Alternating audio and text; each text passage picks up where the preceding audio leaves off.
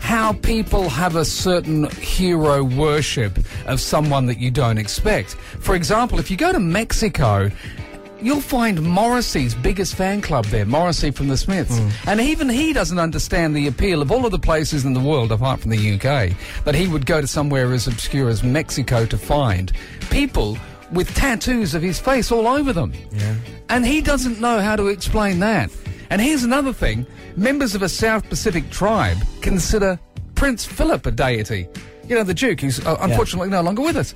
And they've expressed confidence, though, that he will return.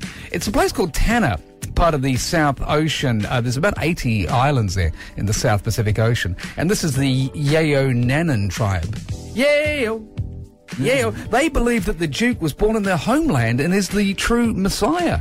They believe that he influenced world events and was responsible for Barack Obama becoming president. And they believe that now he'll return in a spirit form. But you know, you got to wonder how they arrived at that particular decision. That hmm. you know what, who are we're going to look up to, Prince Philip. Oh, that's a good one. Yeah, that's curious. And that he'll return. and he's going to come back.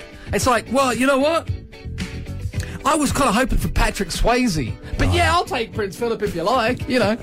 I, I miss Patrick Swayze. well, there you go. Let's start something up. We could start it. We could start up the Macquarie Park chapter of the Patrick Swayze Worship Club, and I could make you chairman. I'm, I'm happy to take on that honour. Mate, well, there you go. Anybody want to join our clan? You're more than welcome to.